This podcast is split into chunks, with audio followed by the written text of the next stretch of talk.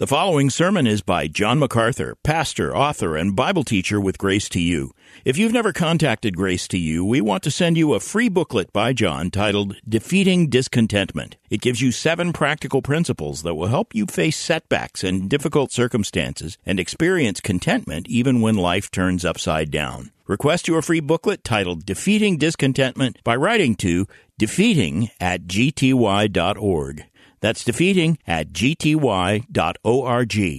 This offer is good in North America and Europe through June 2024. And now, unleashing God's truth one verse at a time, here is Grace to You Bible teacher John MacArthur.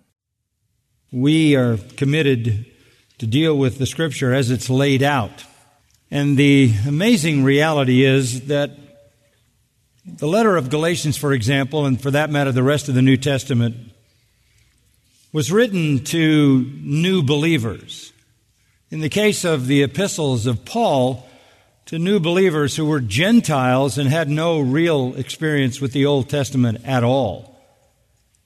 And in a very brief time after the gospel had been preached to them and he had ministered to them, he would write letters back to them that are profound, that have very carefully crafted and sometimes complex arguments that are predicated on deep thinking about the truth. The precious treasures of Scripture are not to be found lying on the surface.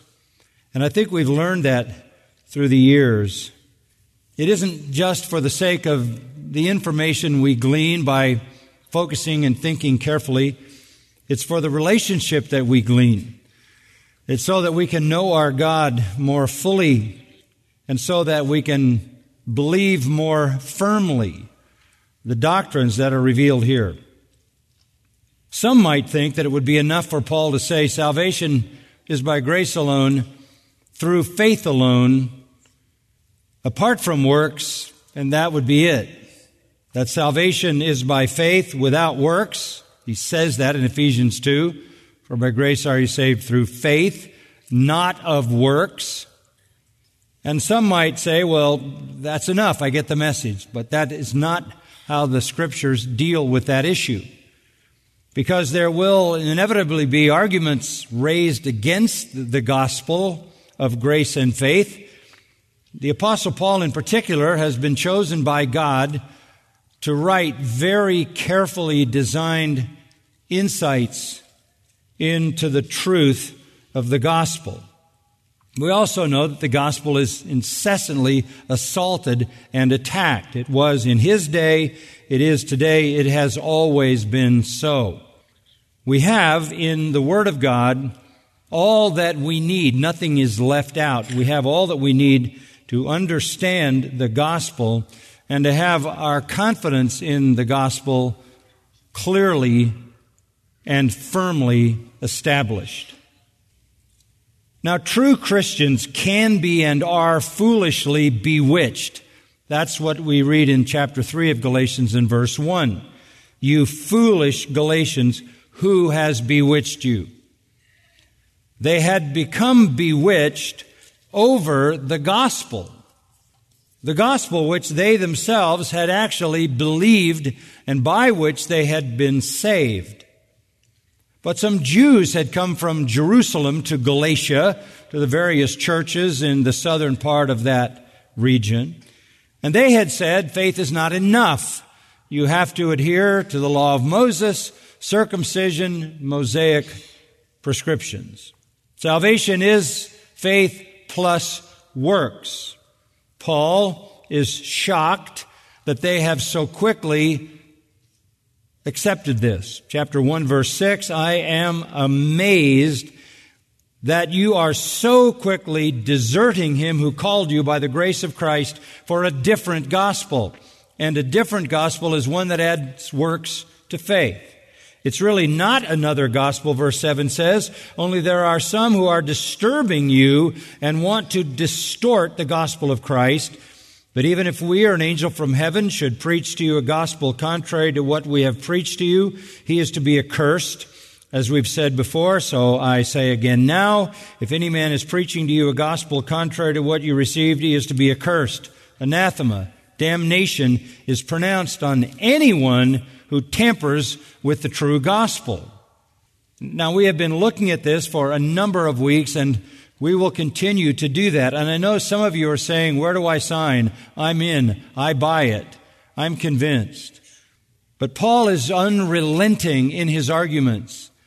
He needs to seal this with an unbreakable seal in the understanding of his readers and our understanding as well. And I remind you, he is writing to Christians to make sure that they are not bewitched into believing that a false gospel is acceptable. Now, let me just back up to the earlier part of chapter 3. Paul is writing in verse 3 to those who have begun by the Spirit. These are true believers. They have begun by the Spirit or in the Spirit, but they are bewitched they are foolishly bewitched into accepting the legitimacy of a false gospel, even though they are believers. They are, verses 6 through 9 tell us, true sons of Abraham. The end of verse 7. By faith, they are the true sons of Abraham. Abraham is the sort of prototypical father of all who believe because Abraham believed God and he was justified by faith way back in Genesis 15. So all who are justified by faith are in a sense the spiritual sons of Abraham. So we're talking about believers justified by faith apart from works as Abraham was. In fact, Paul says, in verse 10, anyone who tries to be justified by works is going to be under a curse. For as many as are of the works of the law are under a curse. If you try to come to God by your works, your morality, your religion, you are cursed. Only those who put their trust in the Lord Jesus Christ will be justified. Verse 11, the righteous man shall live by faith. And then in verse 14, he says, in Christ Jesus, the blessing of Abraham comes to the Gentiles so that we would receive the promise of the Spirit through faith. Now, Paul had always preached the gospel of faith alone. The Judaizers had come trying to force people to believe that it was faith and works. That is a damning heresy that must be condemned, and that's what Paul is doing. Well, they would raise an argument and they would say, well, wait a minute, what about the law of Moses? What about the law of Moses? God gave the law of Moses. Abraham was saved by faith, but when God gave the law of Moses, 430 years after the last restatement of the Abrahamic covenant to Jacob, God gave the law of Moses. Didn't he then change the plan for salvation? Didn't it go from being faith before the law to works by the law? Isn't that the purpose of the law? Or isn't it at least a combination of the faith of Abraham and adherence to the law of Moses? And that was the Jewish notion. They would give honor to Abraham and Abraham's faith, and then they would give uh, an equal and parallel honor to Moses and the law. Paul wants to point out that the law was never intended to be a way of salvation. That would make conflict between the promise and the law. There would be two competing ways of salvation. And so Paul writes, starting in verse 15, these following words. Follow as I read. Brethren, I speak in terms of human relations. Even though it is only a man's covenant, yet when it has been ratified, no one sets it aside or adds conditions to it. Now the promises were spoken to Abraham and to his seed. He doesn't say to seeds as referring to many, but rather to one and to your seed, that is Christ. What I am saying is this the law, which came 430 years later, does not invalidate a covenant previously ratified by God so as to nullify the promise.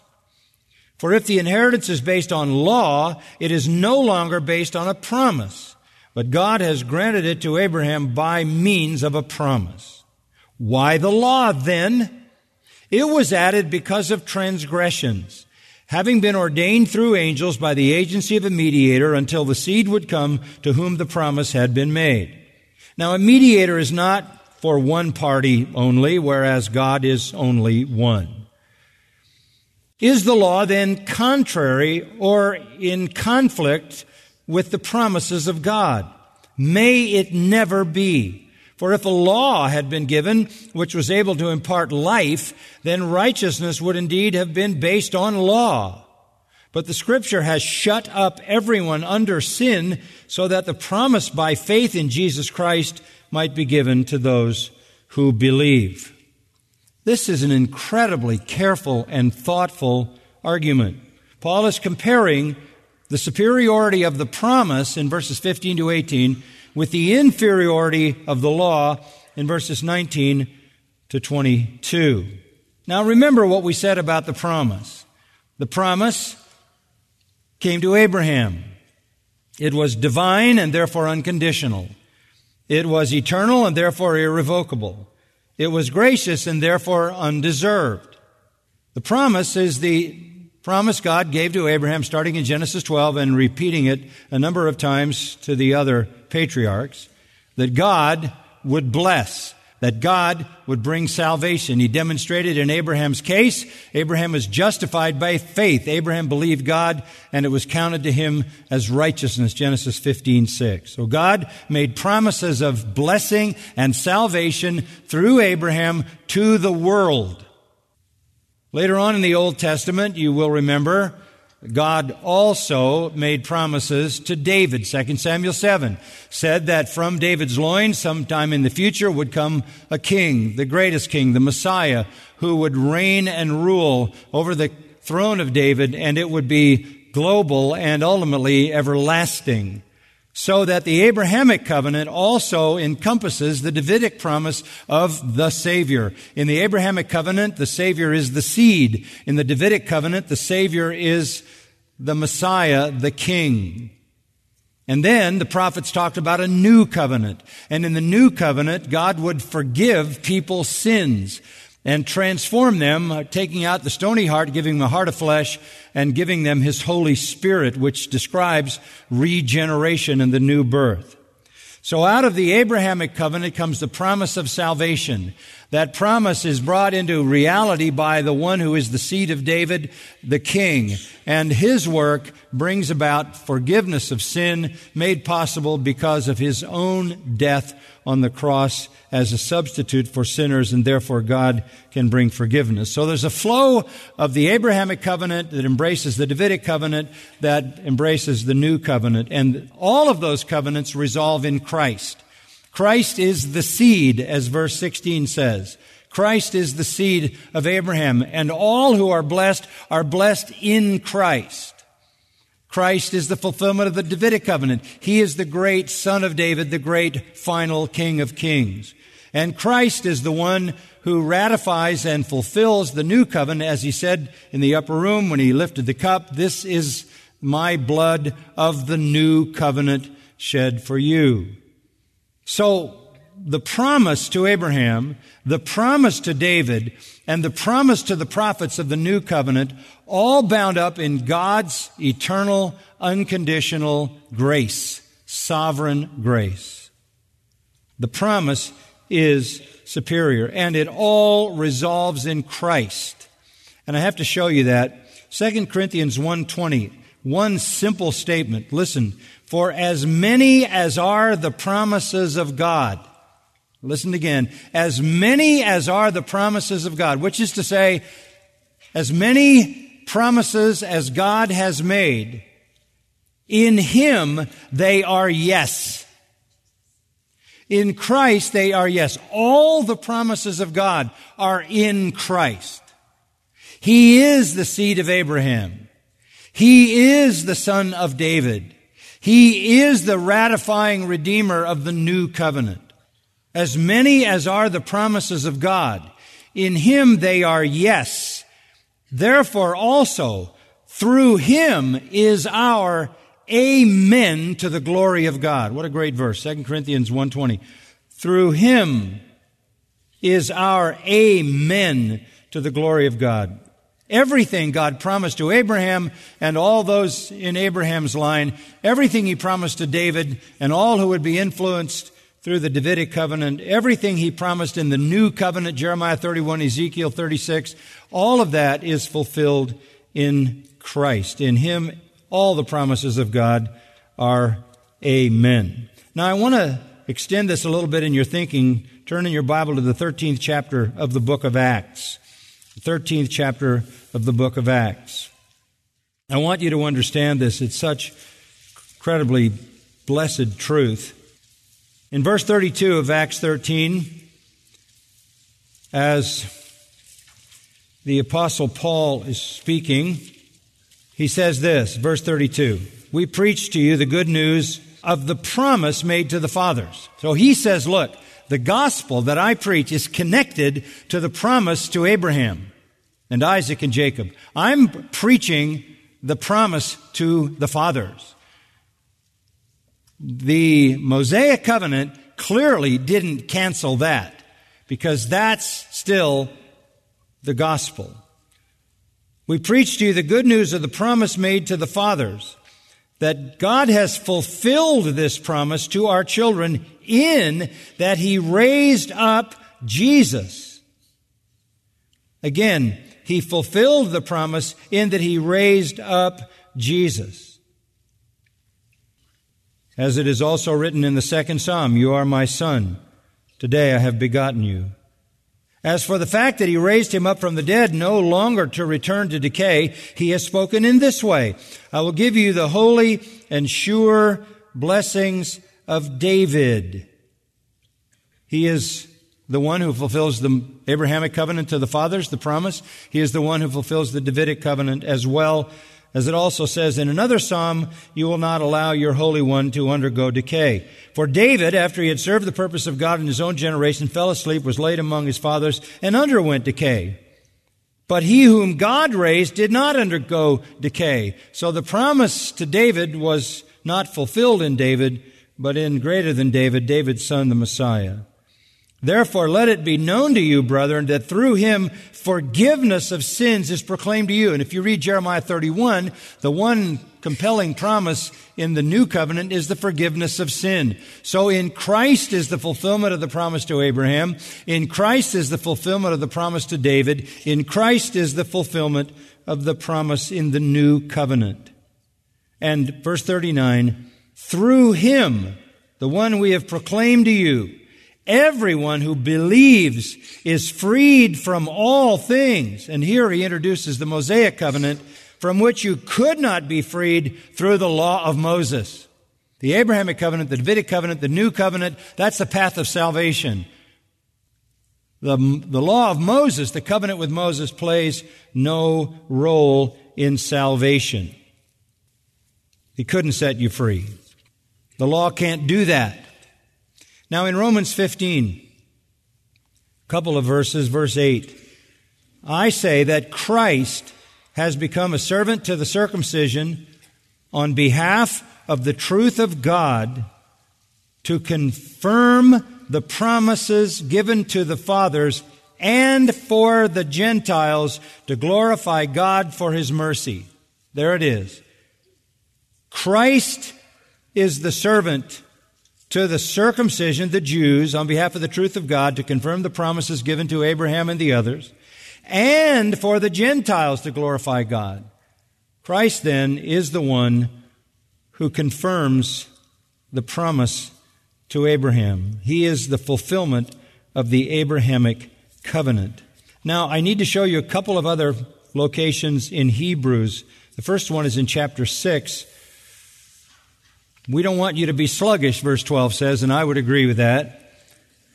We don't want you to be sluggish, but imitators of those who through faith and patience inherit the promises.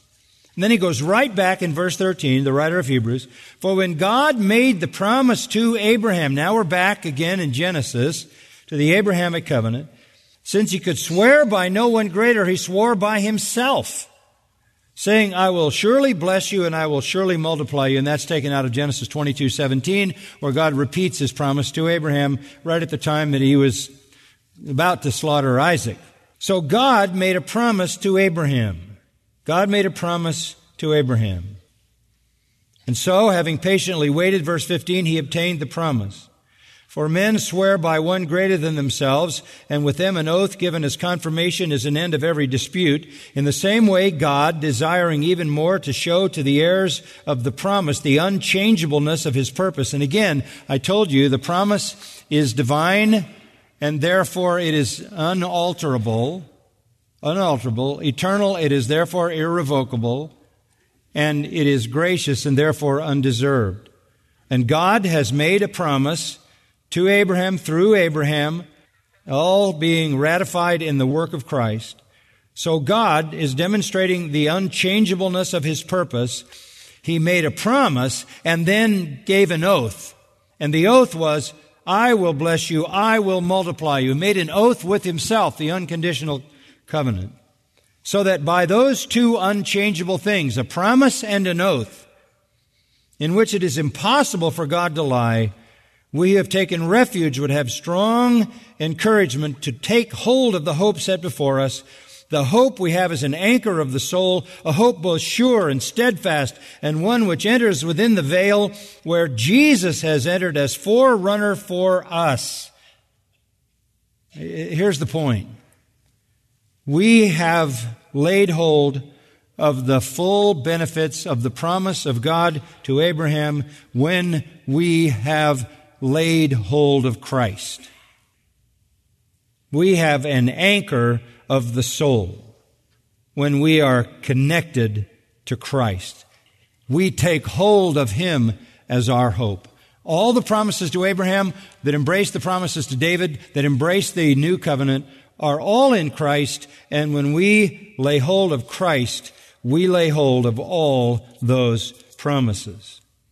There's nothing there about the Mosaic law. There was in Acts 13, and what it said was the Mosaic law plays no part in this. And over in chapter 9 of Hebrews, verse 15, it says about the Lord Jesus that he is the mediator of a new covenant so that since a death has taken place for the redemption of the transgressions that were committed under the first covenant, that means his death covered all who believed in the old covenant. In other words, his death efficaciously went backwards as much as it went forward. A death has taken place for the redemption of the transgressions that were committed under the first covenant. Those who have been called may receive the promise of the eternal inheritance. Again, the promise to Abraham was of an eternal inheritance. Ratified and over and over again by repetition to the patriarchs. Embellished by the promise to David of the great king and brought to its, really its apex in the new covenant and it all points to Christ. It all points to Christ.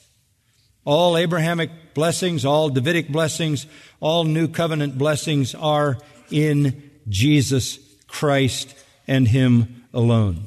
Now let's go back to Galatians. The Galatians will have to choose. They'll have to choose. Either salvation is by faith in the promise from God or by the demands of the law. Not both. And scripture is clear that the law of Moses plays no role in the fulfillment of the promises to Abraham and to David and to the prophets in the new covenant. In fact, go back to verse 18. If the inheritance, meaning the original promises, the salvation promises, if the inheritance is based on law, it is no longer based on a promise. But God has granted it to Abraham by means of a promise. Literally, God gave it. Kecharistai, from the verb charizomai, which is from charis, grace, which says, in effect, God has grace gifted it to Abraham by means of a promise. God granted it by a promise, not by law. The inheritance is not based on keeping the law, not based on circumcision, not based on moral works. No, it's based on a promise that God grace gifted to Abraham and through Abraham to all who believe. God shows which of the two is the correct way. The complete inheritance with all the blessings in the promise are given as a grace gift through faith. You see the extremes to which the apostle goes to make this clear because it is such an assaulted doctrine. Whatever view the Judaizers taught, the fact was God granted salvation and justification to Abraham by the promise of faith, not the deeds of the law. The law didn't even exist then. It came 430 years after the final statement of the covenant with Abraham to Jacob and 600 years after Abraham. The promise then is superior. Superior by its confirmation, as we saw in the last passage. Superior by its Christ-centeredness. Superior by its chronology. It came before the Mosaic Law. And superior by its completeness. Its completeness. The law doesn't nullify the promise. So to every sinner who trusts in Christ alone, apart from works, the promise comes, the inheritance comes. Apart from any merit, any good works, any religion, any circumcision, baptism. Now that brings up the question that leads us to the last part of this section. Why the law? Why the law? Verse 19. Why the law then? And Paul is creating his own argument here because he knows what the Jews will say. So he has an imaginary Jew in mind asking the question, why the law? So he goes from the superiority of the promise to the inferiority of the law. The inferiority of the law is his subject starting in verse 19. You're going to find this, I think, very fascinating. Now, the law is inferior for three reasons, Paul says. Three reasons. Reason number one, it has an inferior purpose. It has an inferior purpose. Why then the law? Well, scripture lays out, and I read some of it to you in reading from Romans 7 today. Scripture lays out a number of reasons for the law. We would say, number one, it defines sin. Romans 7, you remember what Paul said? I, I, I didn't know anything about coveting until I saw the law and it said, do not covet. So the law, which is purely a reflection of the holy and moral and morally righteous character of God, defines sin. Now, we would know about some sins, obviously, because we have the law of God written in the heart, but the full range of the law of God gives us a picture of God's complete righteousness and everything that offends Him. Everything. And it's not just the behaviors, it's the attitudes as well. So the first purpose of the law is to define sin. And Paul says, yes, it defines sin for me. The second purpose of the law, and this is an interesting one, is to excite sin. To excite sin. He says the law, Romans 7, stirred up coveting in me. It, when, when God says, don't do this, something in our fallen nature makes that more attractive than what's not forbidden. So the law not only defines sin, it has a way of exciting sin in us. But the law does something even beyond that. The law also declares that sin is not just something wrong because of what it does to us and what it does to other people. It is wrong because it is rebellion against God. The law of God says, this is what I require. And now I know that sin is not just bad because of what it does to me, because of its uh, effects on me or the people around me, what it does to devastate my life and my relationships, but far more significantly than that, it is what it does to God. That's why David in Psalm 51 says, Against thee, the only have I sinned. So the law says you have rebelled against God, and God is the judge, and God will hold you accountable, and God will punish sin. There is a judge. There is a judge.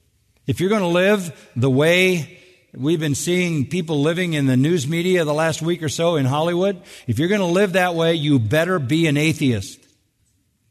You better be an atheist, at least for the sake of your momentary ability to live such a life. But know this God is there, and whether you believed in Him has nothing to do with the fact that He is judge.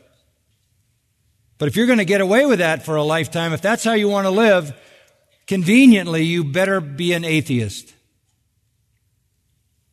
At least for a while.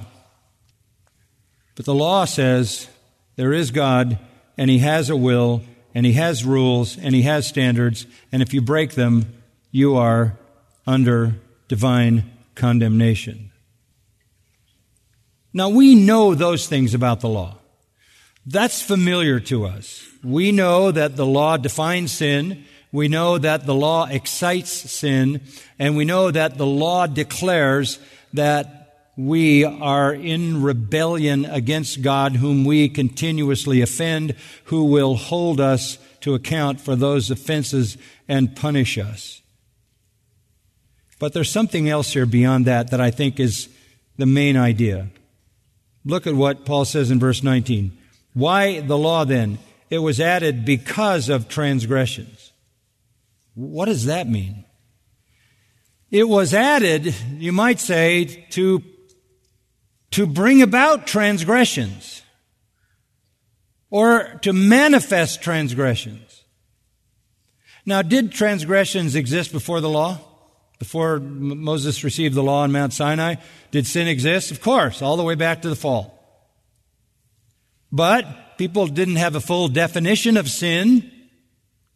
Uh, they, they didn't really understand fully the revelation of the holiness of God so that they would understand that they were in rebellion against Him and violating His law. But they would have some sense of that because there was religion and there was even sacrifice offered to God before the law. But there's one thing that the law did that hadn't been done. And here's what it is. The law proved when it was given that it could not save anybody. Let me tell you what I mean by that. Take the law of God, give it to the best people with the highest potential. That would be the Jews, right? The people chosen by God who received the blessings of God, the promises of God, the prophets of God, the providences of God. Those who were theoretically the worshippers of the one true God, they were monotheists in a, in a world of polytheism. Give it to the best people, the people who were chosen by God, who had God in their history, whose identity was connected to God, give them the law. You might say, well, if God's going to hold the whole world accountable for the law, why did he just give it to them? Here, it's coming. Listen. Give those people who had the most potential because they had the best circumstances, the best conditions, and the best connections to God. Give them the law and see if it can save them. And what did they do? They devastated the law of God. Exodus 24, they all say, we will obey, we will obey, we will obey. And there's this big ceremony where big wide bowls full of blood were sloshed all over the people, splattered with blood as they were letting blood sort of be the indicator of their covenant with God. We will obey, we will obey, we will obey. And you know the story of Israel, right? Disobedience, disobedience, defection, apostasy, judgment, exile. So it goes. The history of Israel proves this. The law can't save.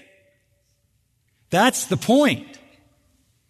That's why the law had to be written down and in its absolute righteousness. The law is holy, just, and good. And you can give it to the people with the most potential. And they can't be saved by it. Whether it's the law laid out in its details, I'm talking the moral law, not the civil and ceremonial law, or whether it's the law summed up in the Ten Commandments. They can't even keep the first commandment to love the Lord their God with all their heart, soul, mind, and strength. They cannot keep the commandment to have no other gods, make no idols. They did all of that, and they wreaked havoc on the rest of the Ten Commandments.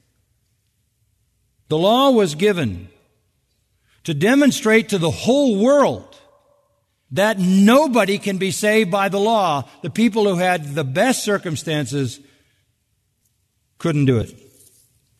That's not possible. So not only do you see the revelation of sin in its fullest definition, not only do you see the exacerbation of corruption by sin literally inciting itself, not only do you see the fact that we are declared to be rebels against God who are now under his judgment. But the history of the law from Moses to Jesus is a historical period of time in which over all of those hundreds of years, there is proof positive that the law can't save.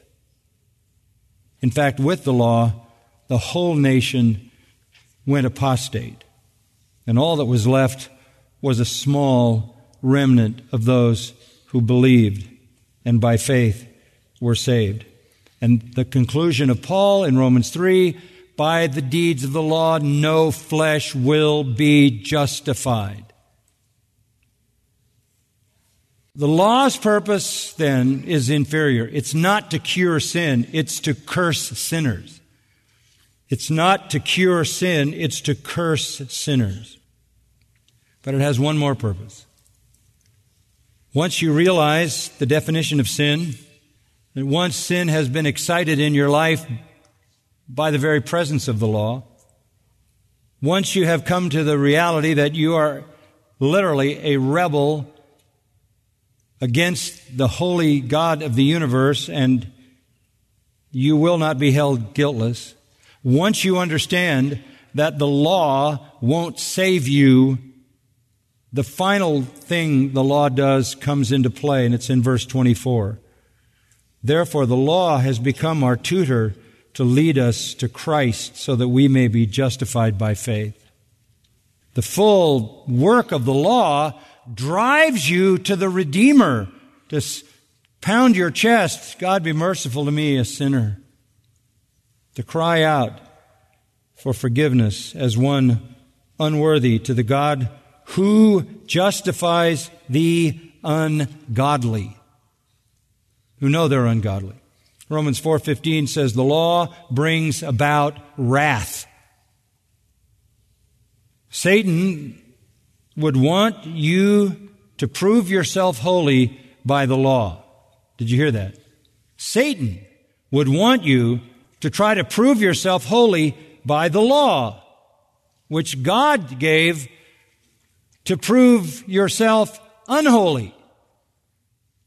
Martin Luther made a great statement. Listen to this. The person who can distinguish between the law and grace can thank God and know himself to be a true Christian profound. If you can't distinguish between the law and grace, you can't know yourself to be a true Christian. All true Christians who know they're true Christians make the distinction between the law and grace. So, the law was temporary. Go back to verse 19. Go to the end of the verse. Until the seed, who is Christ, back in verse 16, until the seed would come to whom the promise had been made. Again, the seed is the one who is promised, and the seed is the one to whom the promise is made. And it's only when we're in Him, in Christ, that all the blessings are ours. What a marvelous statement. The law was added because of the transgression until the seed would come to whom the promise had been made. The law is temporary. It's temporary. That's why it all disappeared. It was temporary. didn't have a lasting purpose. It proved what it needed to prove. And it proved at the, at the, at the most dramatic level that it can't save. It proved that. Jesus comes, and now we read in Hebrews 8, he has obtained a more excellent ministry by as much as he is also the mediator of a better covenant which has been enacted on better promises. If that covenant, Mosaic covenant, had been faultless, there would have been no occasion for the second. But it was faulty. At the end of chapter 8, a new covenant. He has made the first obsolete. Whatever is becoming obsolete and growing old is ready to disappear. The writer of Hebrews says in the first century, watch, all the elements of the old covenant are disappearing. They're disappearing. The veil in the temple was rent when Jesus was crucified. Holy of Holies was exposed. Not long after that, the Romans came and destroyed the temple and smashed it to the ground. All the records were lost. People don't know even to this day what tribe they're in anymore. The priesthood is gone. The sacrificial system is gone. The whole thing came down. Doesn't mean God's moral law has changed, but the Mosaic framing of it was only for illustration's sake to demonstrate that no people, even the chosen people of God, can be saved by that law if there are people who call themselves Christians and they think salvation is by faith and works, they don't understand the difference between law and grace. And in the words of Luther, they cannot know themselves to be true Christians. The law was only until Christ. Doesn't mean God's moral standards have changed because everything that's true of God is reiterated in the New Testament and Jesus even made it deeper, didn't he? It's not just the outside in the Sermon on the Mount, it's the inside. But the law was for a time and it was to point us to Christ. It was to make a, a, a people desperate for the Savior. Look at Israel. The law should have prepared them for Christ. They were living in such defiance of the law of God that they thought Christ was from hell. The law, designed to point to a Savior. And for some it did, a small remnant. Joseph, Mary, Elizabeth, Zacharias, Anna, Simeon, the disciples. 120 by the day of Pentecost. The rest of the nation they had taken the law and used it to convince themselves they were holy, which is the final demonstration that all the law will do is turn you into a damned hypocrite. So, the law is inferior because of its purpose. This is stunning truth, by the way. You can imagine for the Jews to hear this. Stunning, stunning truth. The law is inferior, secondly, because of its mediators. Back to verse 19. The law was ordained through angels by the agency of a mediator. The law was ordained through angels by the agency of a mediator. God, that's His law, His holy law, comes to angels, from angels to Moses, from Moses to the people. Moses comes down from the mountain. He's got the law. The mediators are inferior. They're created beings. The angels are created beings. Moses is a created being. The promise came directly from God.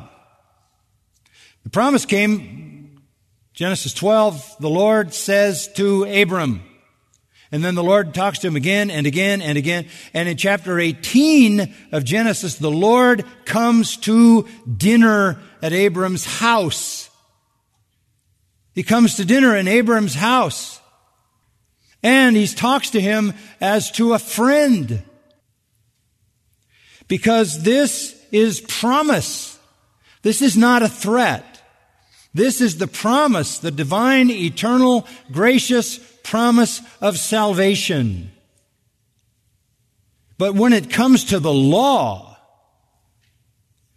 God is hidden in the distance.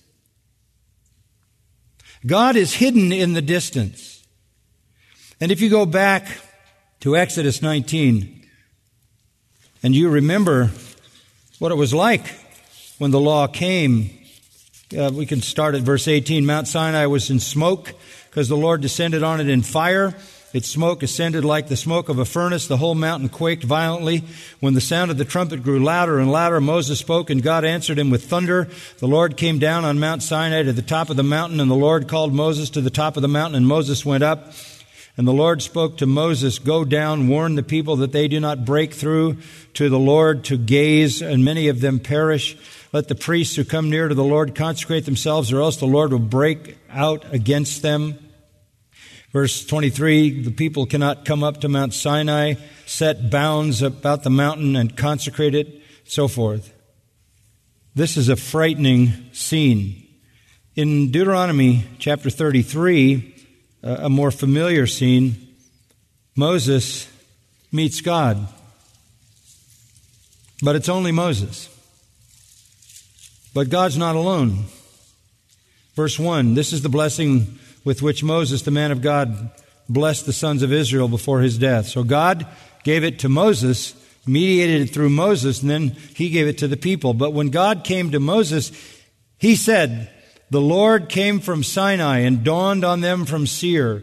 He shone forth from Mount Paran, and he came from the midst of 10,000 holy ones, angels. At his right hand there was flashing lightning for them. This is a picture of God coming down to give the law with thousands and thousands of angels and flashing, terrifying lightning. Moses wants to see God, and God says, You can't see me and live. You would incinerate. So he tucks him in a mountain and lets a little of his afterglow go by. But God is hidden in the giving of the law. Even Moses only sees God in these fearful terms. Psalm 68, 17. The chariots of God are myriads thousands upon thousands. The Lord is among them as at Sinai in holiness. I don't know what was going on in Sinai beyond that, but when God came down to give the law, there were 10,000 10,000 times 10,000 holy angels surrounding him as he came down in a terrifying display. A display that was so blazing in its brilliance that it stayed on the face of Moses, even though he only saw a tiny portion of the glory of God.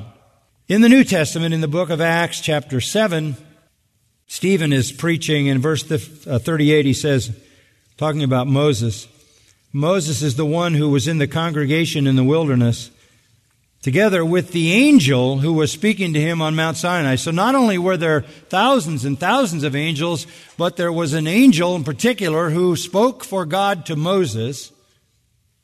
He received living oracles to pass on to you from God to angels to Moses to the people.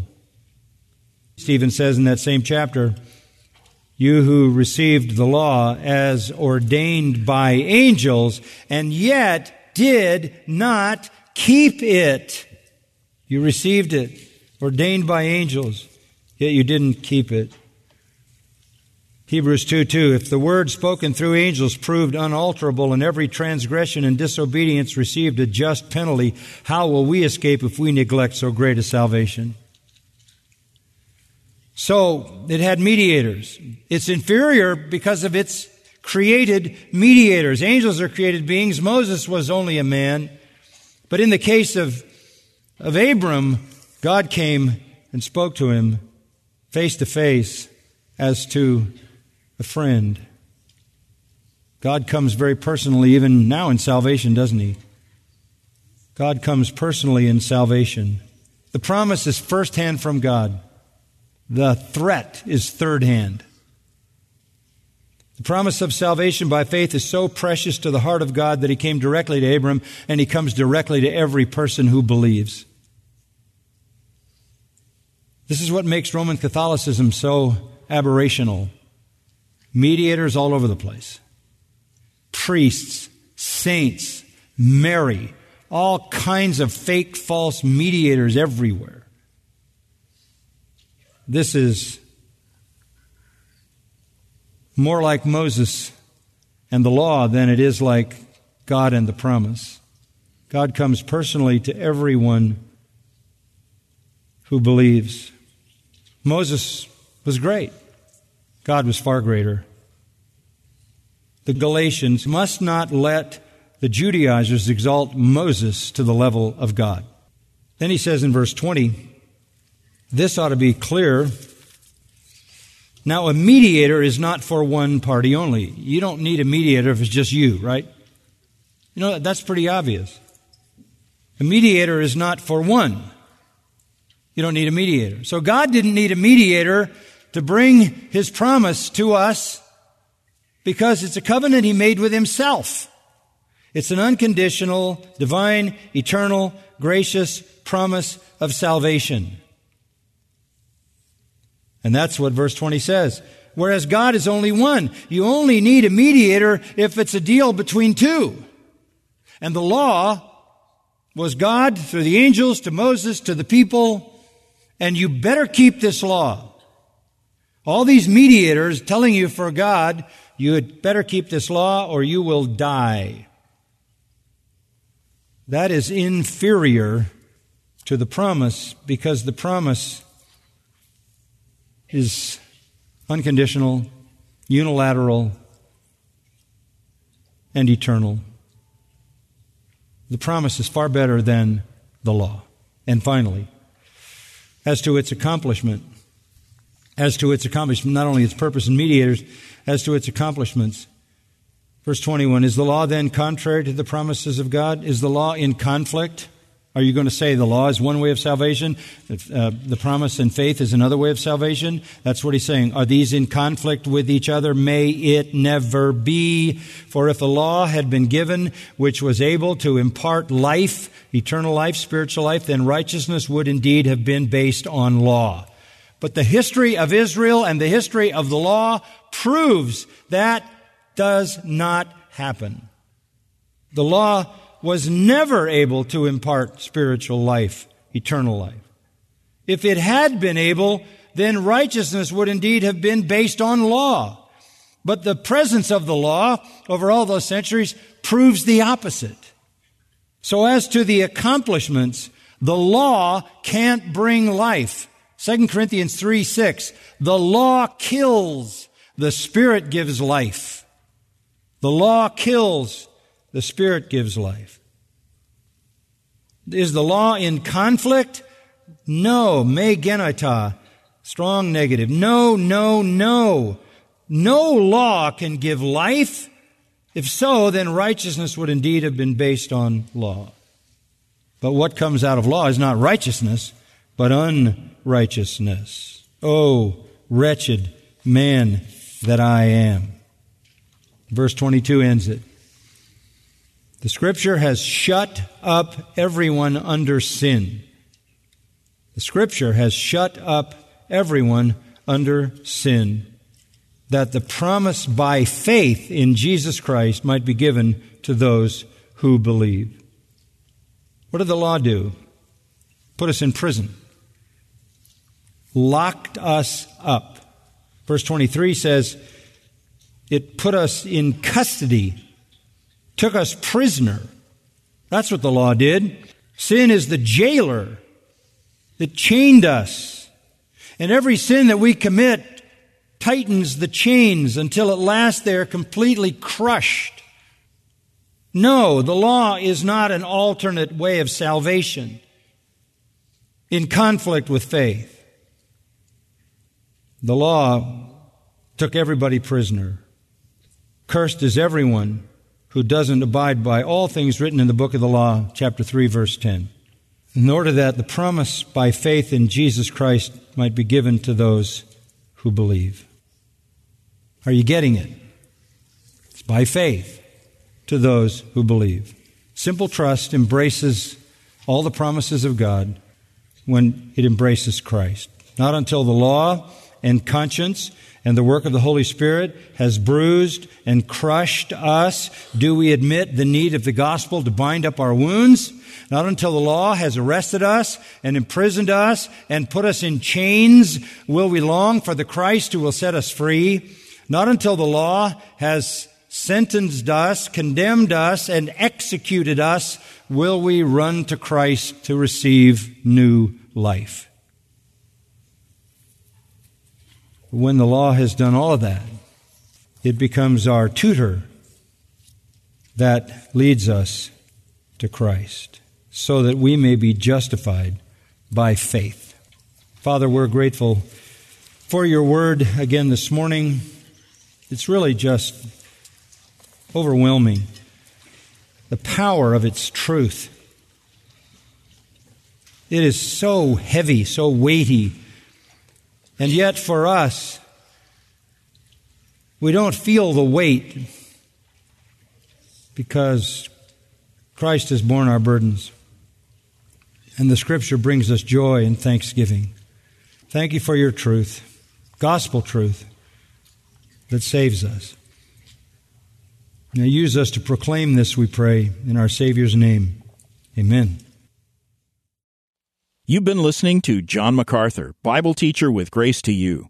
For free access to all of John's lessons and a listing of study Bibles and books available for sale, visit Grace to You's website at gty.org. John MacArthur and Grace to You reserve all copyright protection under applicable law.